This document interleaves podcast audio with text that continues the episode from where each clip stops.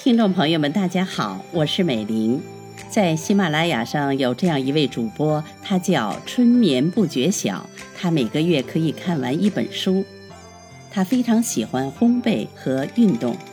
他今天为您播讲的是第50回，饮鸩毒，辜负成一案，焚鸦片，中外起兵端。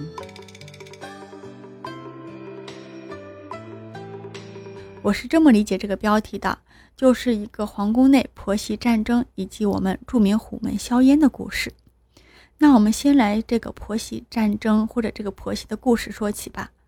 我们就先说这个皇贵妃钮钴禄氏，系侍卫夷陵的女儿，15时常随官至苏州，苏州女子，多年慧秀，通行七巧板拼字，作为兰归青丸。钮钴禄氏随俗演习，后来熟能生巧，发明新制，着了木片若干方，随字可以拼凑，人人都羡慕他聪明，称他灵敏，而且生的就是一个1等1的一个姿色。模样的话呢，和天仙相似。在这里的话呢，我想 cue 一下作者，这个天仙的容貌是什么样子的？艳名绘制，传颂一时。道光时亲选秀女，夷陵便把女儿送入。这样一个如花似玉的容貌，哪个圣女能不相中啊？当下就被选入了宫中，救沐恩幸，美人承宠，天子多情，立即封为贵人。这个钮钴禄氏本是伶俐得很，恃策承欢，善窥意志。道光帝越瞧越爱，越爱越宠，不一年就升为嫔，再一年复升为妃。因他的才貌双全，特赐一个全字的封号。偏老天亦怜爱佳人，特地下了一个龙种，于道光11年6月初9日生下一子，取名奕柱，就是后来4位的咸丰帝。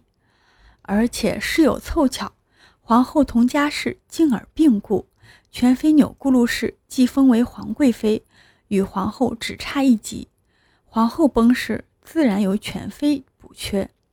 道光13年，大行皇后100日服满，皇贵妃钮钴禄氏奉皇太后懿旨，总摄6宫事务，约1年册为皇后，追封皇后父顾乾清门2等侍卫，世袭2等男，夷陵为1等承恩侯，懿容喜，由其孙胡图里袭爵，册后典礼一律照旧。这个道光帝呀，心里边恰比第一次册后时很是欣慰。又过1年，皇太后6旬万寿，命礼部公祭驻点格外准备。借期这一日，道光帝率王公大臣亦寿康宫行庆贺礼，皇后钮钴禄氏亦率6宫妃嫔，亦太后前柱骨，奉皇太后命，宫廷内外一概此宴。道光帝素之孝养，见皇太后康健于衡，倍加喜悦，亲至皇太后6旬受送10章。皇后钮钴禄氏向来冰雪聪明，诗词歌赋无一不能，这会儿因御制皇太后受送，她也激扬了起来，恭贺御诗10章，献上太后。道光帝越加快意，读这个皇太后别于深中。当时虽然不露声色，后来恰与道光帝闲谈，说起皇后敏慧过人，未免有些惋惜模样。道光帝甚为惊异，细问太后，太后恰道出缘由，略说：哎，这个妇女以德为重，德厚才能载福，若仗着一点才艺，恐非福相。这个话呀，也不过是一时的评论，没有什么介意，偏偏传到了皇后的耳朵，竟不以为然。她想，本身已做了国母，又生了一个皇子奕柱，虽然排行老4，但是这个皇长子、皇次子、皇三子统一腰伤，将来欲立太子总得轮着我自己亲生的皇儿呀。皇儿思维，自己若是在世，也是能挨到太后的这个位置，难道这算没福吗？为此一念，随不知不觉地与太后生了嫌隙，胸中有了三分芥蒂，面上总要流露出来，每日遵着公制到太后面前请安，说长道短的时候不免含着讥刺。哎，这个看官，哎，你想啊，这个太后是个地母，又是钮钴禄氏的亲骨，怎么可能受这个恶气？有时候当面训斥，有时候会责道光帝不善教化。帝后两人，他们俩特别恩爱，道光帝得了懿旨，免不得通知皇后。那这个时候皇后就会越来越懊恼，见了皇太后也越加顶撞。哎，这个妇人多半固执，官此异信，两宫贫奸，又拨弄是非，摇唇鼓舌，无风尚是声浪，况且这明明是婆媳不和呢，对吧？蹉跎数载，蜚语流言，布满宫困。到道光19年腊月，皇后偶患寒热，皇太后亲自监视，询问疾苦，颇也殷勤。过了年矣，便是元旦，皇后的病也少差，启至太后前叩头贺喜。又过了2天，太后特地派了一个太监赐了皇后一瓶异酒，皇后谢过恩，把酒酌饮，也很甘美，竟然一饮而尽。到了夜里，不知什么竟然崩逝了。唉，毕竟红颜夺命啊。皇后正位宫中，先后侍朕多年，恭俭柔嘉，无一足恃，切忌侍奉慈为，借资内佐，随而常事，痛恨可言。擢派惠亲王绵玉，总管内务府大臣玉成，礼部尚书归照，工部尚书廖洪权，总理桑仪钦此。相传道光帝遇了后丧，非常的痛啊，特别痛，心中也觉得有点存疑，但是因为这个皇宫里边他家法森严，也不能议论。而且这个道光帝我们都知道特别的孝顺，只能隐忍过去。皇太后却亲殿3次，这个时候我们想想是不是猫哭耗子假慈悲呀？这我们就能想想，这你想，哎，你这个姜还是老的辣，小的能斗过老的吗？道光帝命皇四子奕柱守着善快大理，居世子宫是年冬，封敬贵妃博尔济锦氏为皇贵妃，要将皇四子交代给他，命他小心抚育。敬贵妃奉了上命，自然不敢违。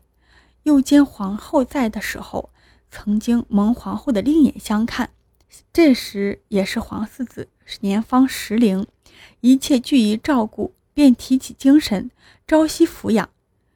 指这个道光帝伉俪情深，时常哀戚，特意大行皇后为孝全皇后，嗣后不另立中宫，暗报多年情谊，并拟立皇四子为皇太子。这个就是后话了，后人却有宫词记孝全皇后事，有这首诗，我来给你们读读。如意多因少小莲，以杯枕牍照当悬，温承贵宠伤盘水，天与亲薄有孝全。这个丧事才刚了，忽东南将吏报称西洋的英吉利国发兵入寇，为此一场兵祸，遂弄得海纷迭起，遗毒100年。堂堂华夏竟被外人窥破，把我5000年来的古国看作1钱不值。这英吉利是罗罗8州中的一个岛国，平时政策专讲通商，本国内的交通故不必说。他因为环国接水，于是造了很多商舶，驶出外洋，这边买卖，那边贩运，得了利息运回本国，逐渐富强起来。明末清初的时候，欧洲的葡萄牙国、荷兰国、西班牙国、法兰西国、美利坚国多年来中国海面互市，英吉利人也扬帆载货，随到中国，是指亚洲西南的印度国为了英国通商互生嫌隙，两边干仗啊。这个印度啊，他屡败，英人屡胜。这个印度啊，他没办法，竟降顺英国。印度的孟加拉及孟买等地专产鸦片，英人遂把这货物运到中国，昂价兜销。这个物质含有毒质，就是我们说的鸦片呗。常人吸了容易上瘾，起初吸着精神陡长，气力倍增，就算你日夜干活都不觉得疲倦，以至于吸上了瘾，精神一天乏一天，气力一日少一日，往往苦受如柴，变得恶鬼一般。此时欲要不吸，倒又不能，半日不吸这物，眼泪鼻涕一并迸出，比死都要还要难看。因此上瘾的人只会进步，不会退步。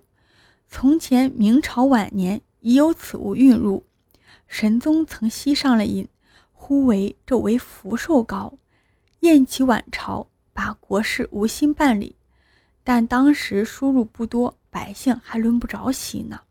到英国得了印度之后，遍地种植，专销别国，他自己的百姓不准吸食，单独贻害外人。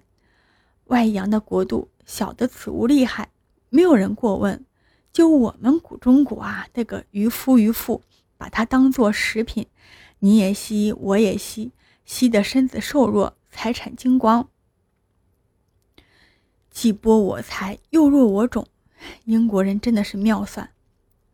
嘉庆时英国遣使至京祈求通商，但是因为他不肯行跪拜礼，当时就把他驱走了，通商的事毫无头绪。这个地方的话，我们可以看看第46讲，主要讲点啥。这儿给我们留个点，就是你们要想听听这儿，我们就看看第46讲。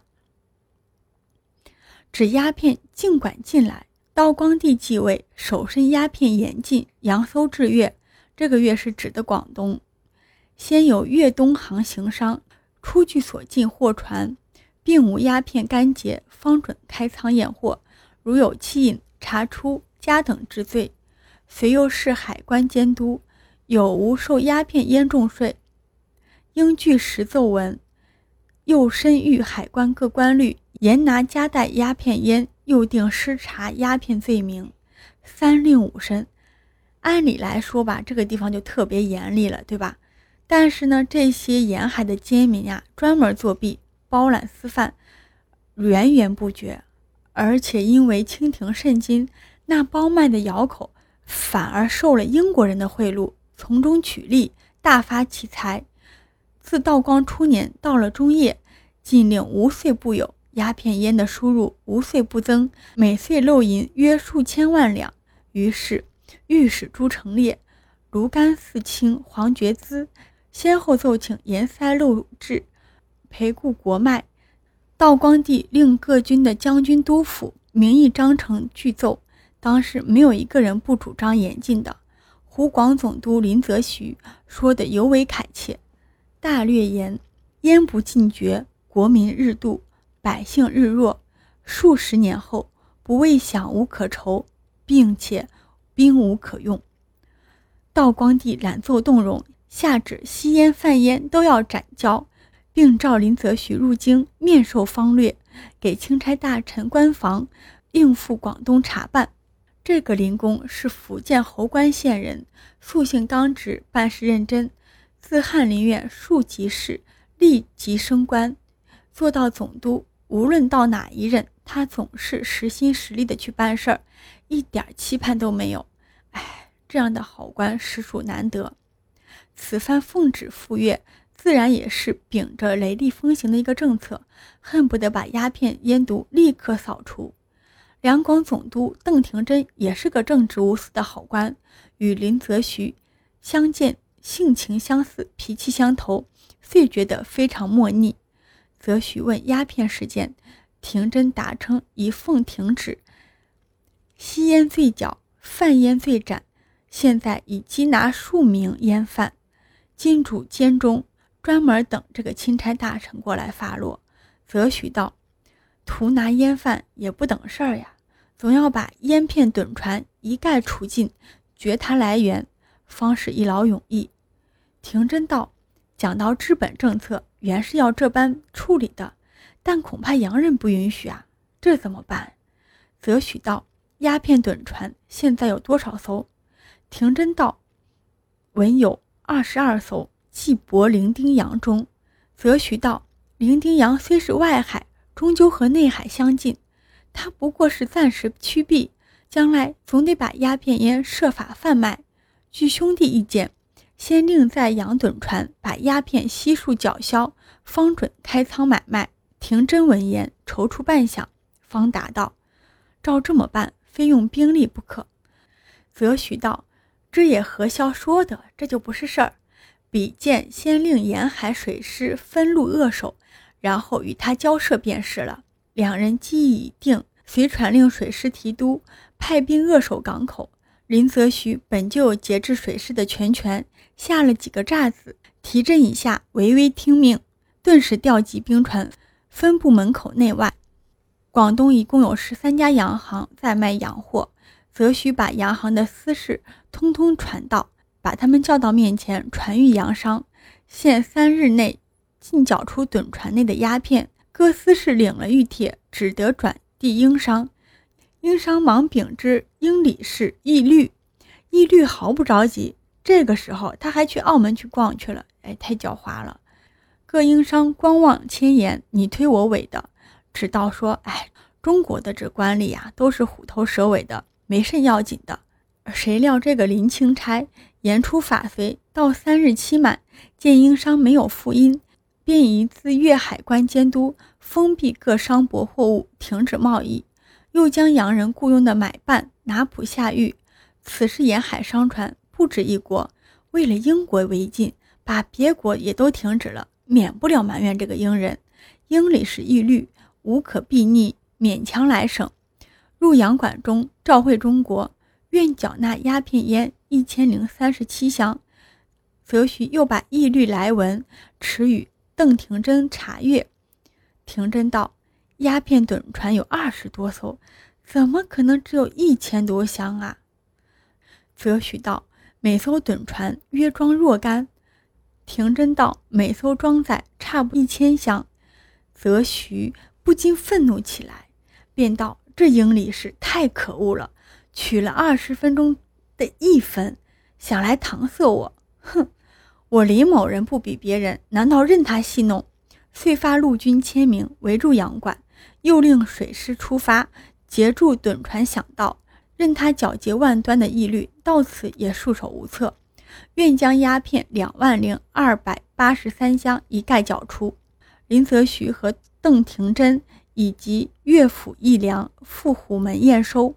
伶仃洋内的趸船计22艘，陆续驶至虎门，缴出烟箱，每箱长茶叶5斤，复传及外洋各商，然后又传言给这些外商的各行，令他们永远不销售鸦片干结，如果再私营贩卖，人即正法，获传入关。则徐和邓以两督府联协入奏，把他们怎么查办鸦片这个事儿一五一十的全部说明，而且请求把鸦片送到京城销毁。道光帝召集王大臣商酌，王大臣等多说广东距京甚远，中途恐怕有偷漏抽换，途中怕有偷漏抽换的弊端，不如就在粤销毁为便。道光帝准奏，随传谕旨道，奏悉所缴鸦片烟土是将在虎门外销毁完案，勿庸窃送来京，必沿海居民以及粤夷人共见共闻，咸之振聋。该大臣等为当洋体正义，核实稽查，勿致稍资避混，钦此。林则徐奉到此旨，就在虎门海岸中把鸦片20283箱统共堆积，下令焚毁。这焚毁的法子呀，并不是真的用一把火把鸦片一箱一箱的烧掉，他就在这个虎门的海岸凿了2个方塘，长15丈，宽15丈，前设涵洞，后通水沟，然后用石盐投入，引水成炉，再加石灰，使水沸腾，方把鸦片一一投下，烟随灰燃，自然融化。开了涵洞，而且还能随着这个潮出海，这个烟灰都荡然无踪。这边想 Q 一下这个海龙大王，不知道是不是爱惜这个鸦片呢？如果是爱惜这个福寿膏的话，这个机会真的是太难得了。这次焚毁鸦片，沿海居民通通来瞧，人潮人海，拥挤不堪。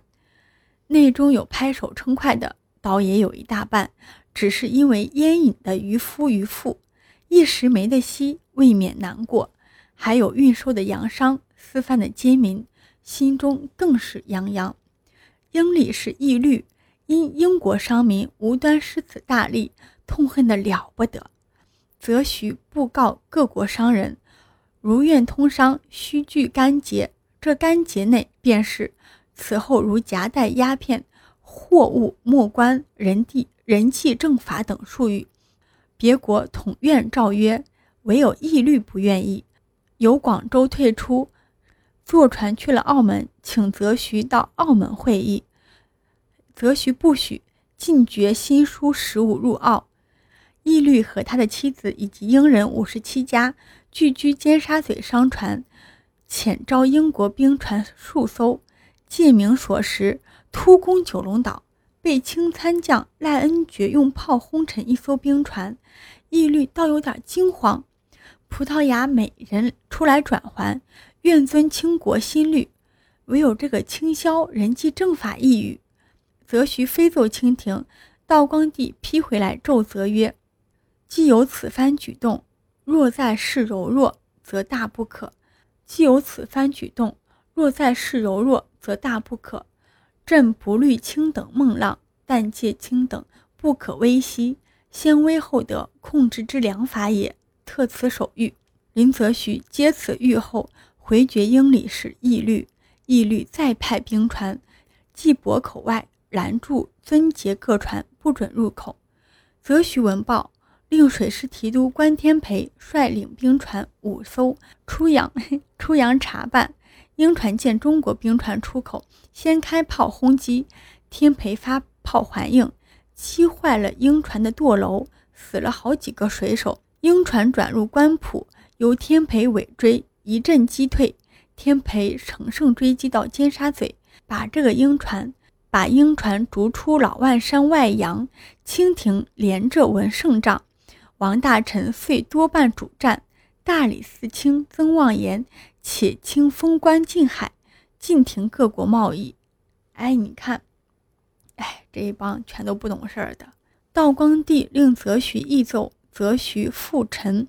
道光帝就问这个则徐的意见，则徐就回复这个道光帝说，只有英国为禁，与他国无关。现在只要进了这个英国的通商就行了，不便一例郡居等语。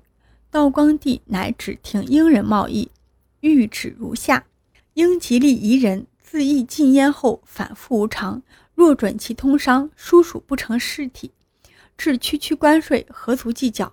我朝服随外国，恩泽及厚，应宜不知感恩，反似吃张，我之彼取，中外咸之，自外生成，尚何足惜？及其将英吉利贸易停止，钦此。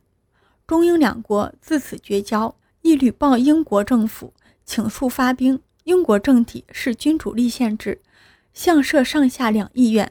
当时即开议院会议，有几个力持正道的人说，鸦片这个贸易本来就是不正当的，若为此事开战，有损英吉利名誉。英政府因此踌躇3日，怎奈议员宗旨不一，彼此投票解决，主战派多占了9票，随下令印度总督调集屯兵15000人，亦加至义律统陆军、博麦统海军，直向中国迸发。正是过柔则弱，过刚必折，滚滚海分，一发莫竭，欲知后来胜负。但我们的作者大大停一停笔，下回我们再来说道。